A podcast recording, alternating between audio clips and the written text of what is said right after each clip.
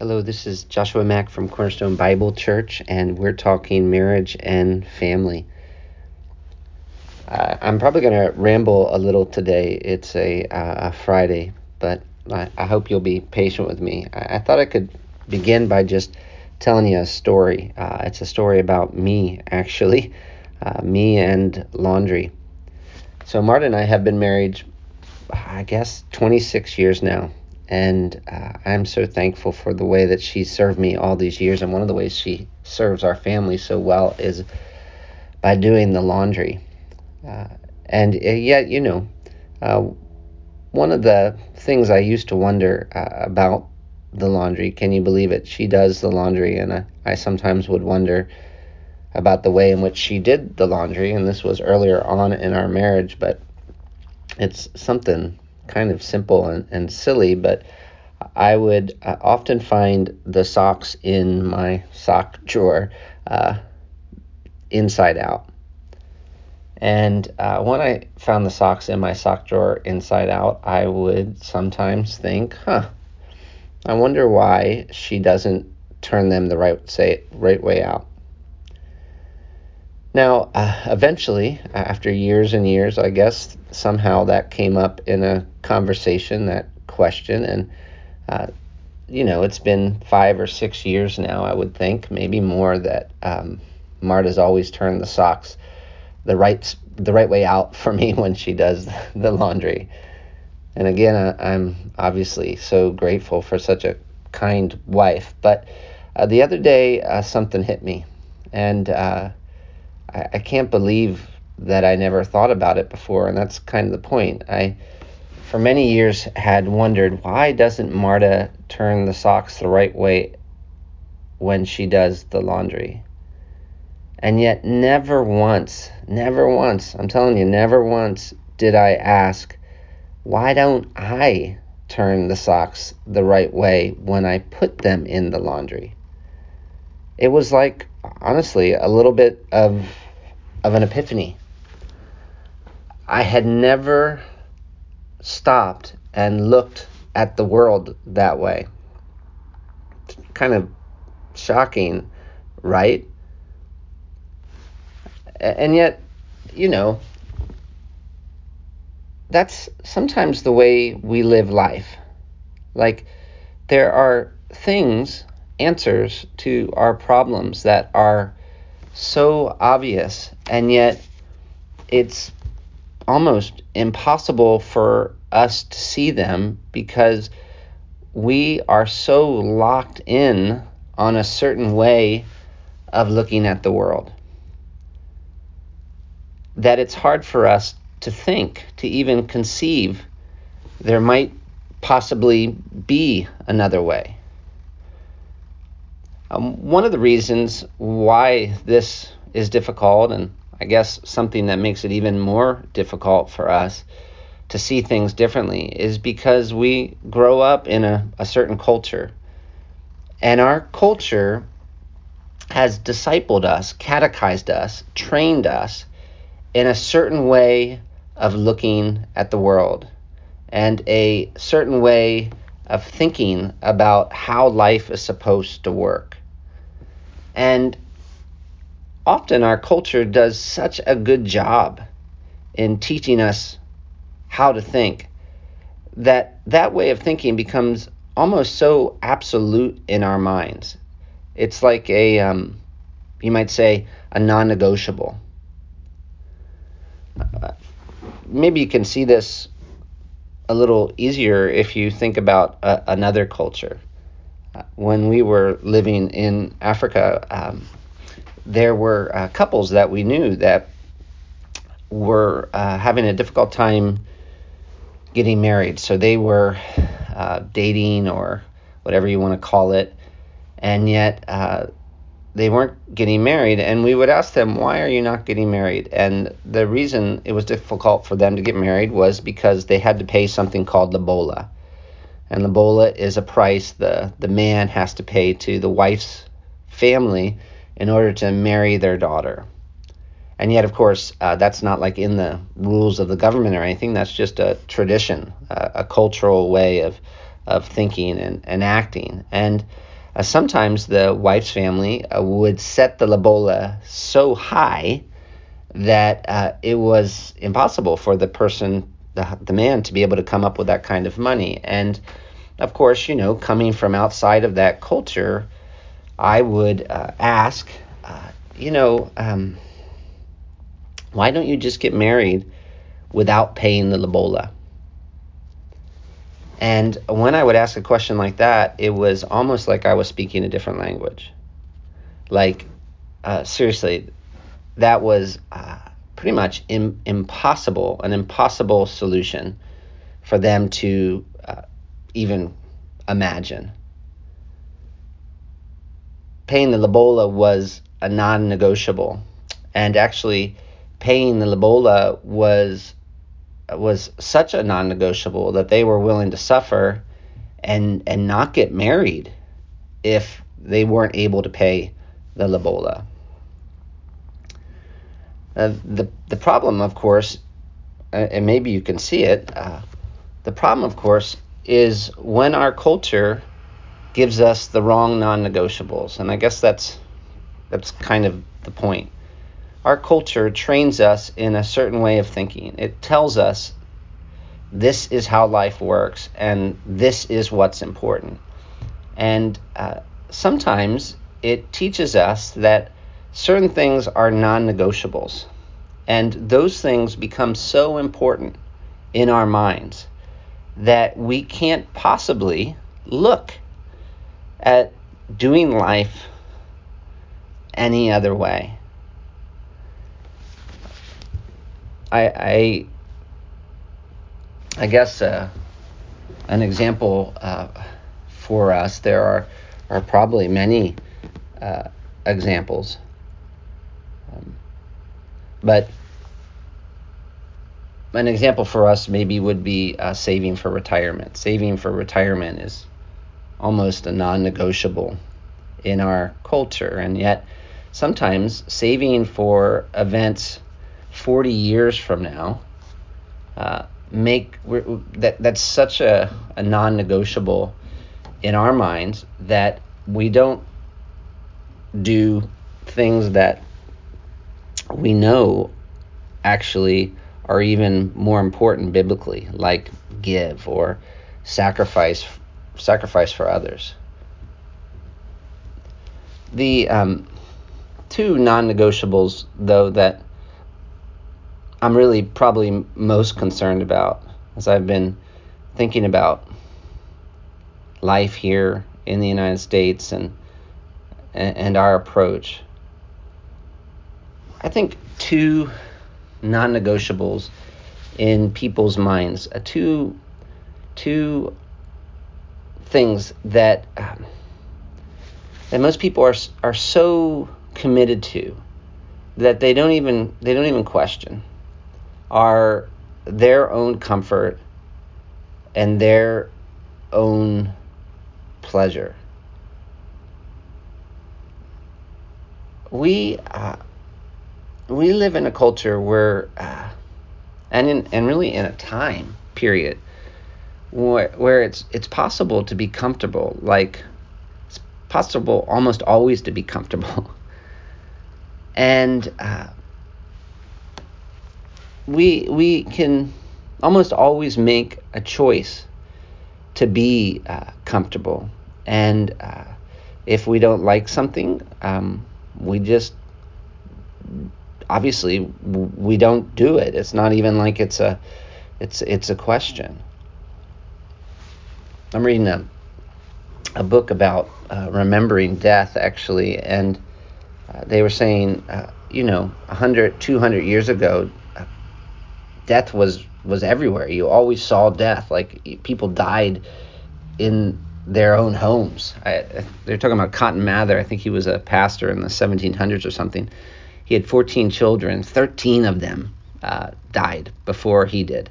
Only one lived longer than uh, Cotton Mather, and most of them, of course, died in uh, in the home. And so people saw death. It was it was everywhere. You couldn't get around it. And yet now, you know, where is whereas death, we're not used to it. And it's not just death. That's the thing. I was just thinking about suffering and, and being uncomfortable.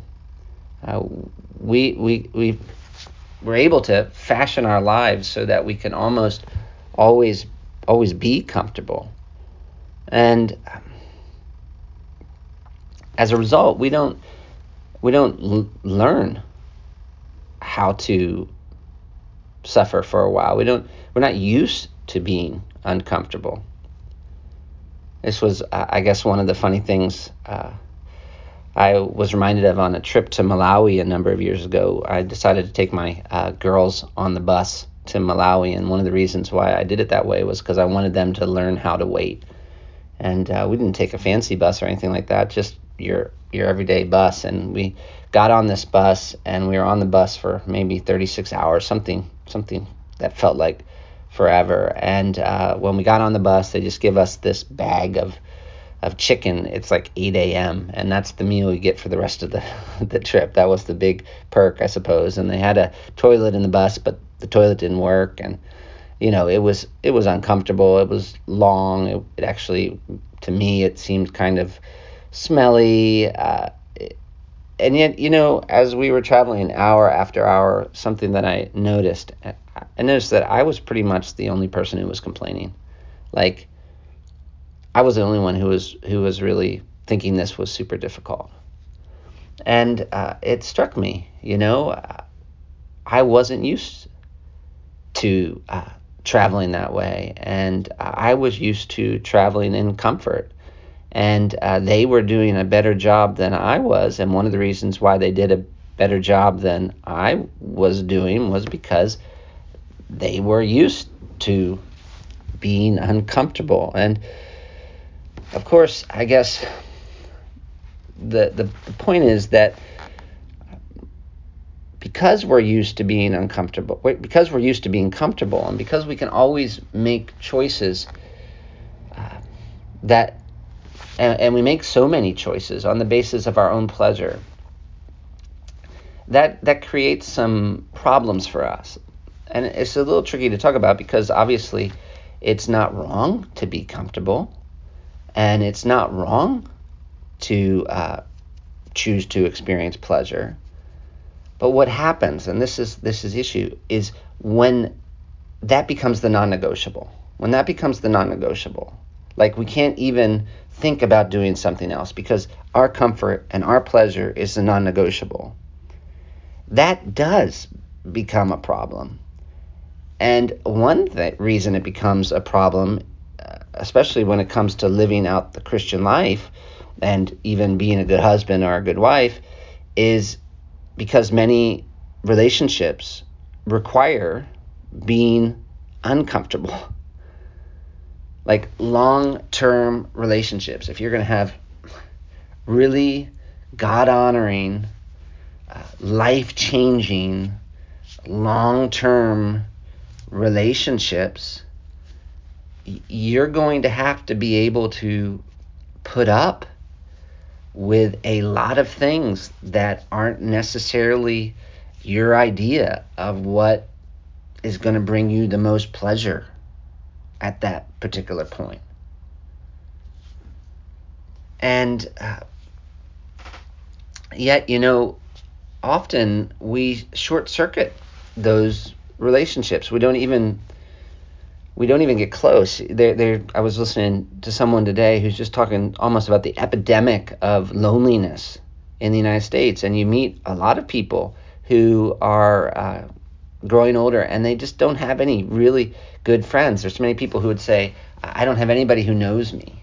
It's almost like they're complaining about that or just they recognize this is not the way it's supposed to be. And yet they're sort of in an impossible situation because you're never going to get those kinds of relationships if your comfort is a non negotiable. Like the only way to have those kinds of really transforming relationships is for something to be more important than your comfort and your pleasure. And yet, of course, I know there are so many outs, uh, so many sort of excuses that we can give ourselves, and um, so many excuses other people will give us as well. And uh, one of the reasons why those excuses are so attractive is because being uncomfortable, uh, choosing something other than your own pleasure, requires you dying to yourself. It requires a, a, a death, a death to self. I mean, think, for example, about Philippians chapter two, uh, because uh, the uh, the Bible isn't is, isn't sort of trying to hide this. Paul is pleading with Christians here, and it has to do with their relationships with one another. And he says, If there's any encouragement in Christ, any comfort from love, any participation in the Spirit, any affection and sympathy, complete my joy by being of the same mind, having the same love, being in full accord, and of one mind. Beautiful. But how? Do nothing from rivalry or conceit, but in humility count others more significant than yourselves. Let each of you look not only to his own interests, but also to the interests of others. Which is shocking. Paul is saying, really, that following Jesus means picking up your cross and saying no to yourself in the nitty gritty matters of life actually considering someone else more significant than than yourself and putting their interests above your own. And I'll tell you one thing about putting someone else else's interests above your own is that it's it's not comfortable. It's often uh, not uh, not going to be something you do if it's your pleasure that matters most. And of course, uh, it makes you ask why. The, the average unbeliever, I, I, suppose, wouldn't really understand why we would ever die to self. And that's why they have all kinds of excuses they can give us as to why we shouldn't. But of course, we're not unbelievers. We've put our faith in Jesus Christ. And so we look to Him we look to Him to save us, and we also look to Him to learn how to live life. And He shows us how to live life. He holds out His hand to us and He says, Come, follow me. And what does following Jesus require? It requires picking up your cross and dying to yourself day after day. Now, why in the world would you ever do that? Why would you ever uh, make anything more important than your comfort and your pleasure? It's because Jesus is good and you are exercising your faith and trusting Him. And you know that when He calls you to lose your life for His sake, He's calling you to do that because He loves you and He has something to offer you in its place. And you know, as uh, as Christians, we we we not only have just the fact that Jesus did this for us as a motivation to do this for others. We also we we have the whole pattern. Like we have uh, proof that that this way of living actually not only glorifies God, but but in a sense you could say works because Jesus what happened to him? He, he humbled himself for our good. He did not consider his his right in a sense uh, as something to be grasped, but laid it aside and sought our interests and uh, didn't choose his comfort and didn't choose his pleasure and didn't act like that was the most important thing in the entire world and and died. And it was painful you know? He was on the cross with nails to his wrist. Of course that's painful. But what happened after that? He rose from the dead. And that is the pattern. That's the that's that's the pattern for the christian life really. It's i choose to trust jesus and to die to my to myself and to not make my pleasure and my comfort the non-negotiable the most important thing but to consider Jesus' interests, which I know are going to be uh, your interests and your good. And so I seek your good and your interest. And that is painful for sure. It's painful. Nobody's denying that. But I do that because I trust Jesus and I can see what happened with Jesus. And I know that God's going to be faithful. And what's going to happen is as I die to myself for the glory of God, after that, there's going to be a kind of uh, a resurrection in a sense. There's going to be joy and and peace and eternal rewards. Uh, ultimately, that uh, that result. And so, uh, I don't know. I, I told you, I warned you uh, that I would do a, a little rambling. But we've been uh, talking about marriage and we've been talking about our relationship with our spouse. And I guess I'm just uh, uh, kind of burdened that uh, if if we don't learn a new way of uh, of of looking at life, uh, we're we're not really going to be able to have the kinds of relationships that do us good and that bring honor to God. And yet, that new way of life is really hard for us to see because we've been so trained by our culture to think of comfort and pleasure as absolute non negotiables. And so, I want to say, look to Jesus. And uh, Jesus, of course, doesn't have a problem with comfort and pleasure. And so, yeah, be comfortable, experience pleasure to the glory of God. Great. But watch out. Don't make them non negotiables. Don't make them non negotiables.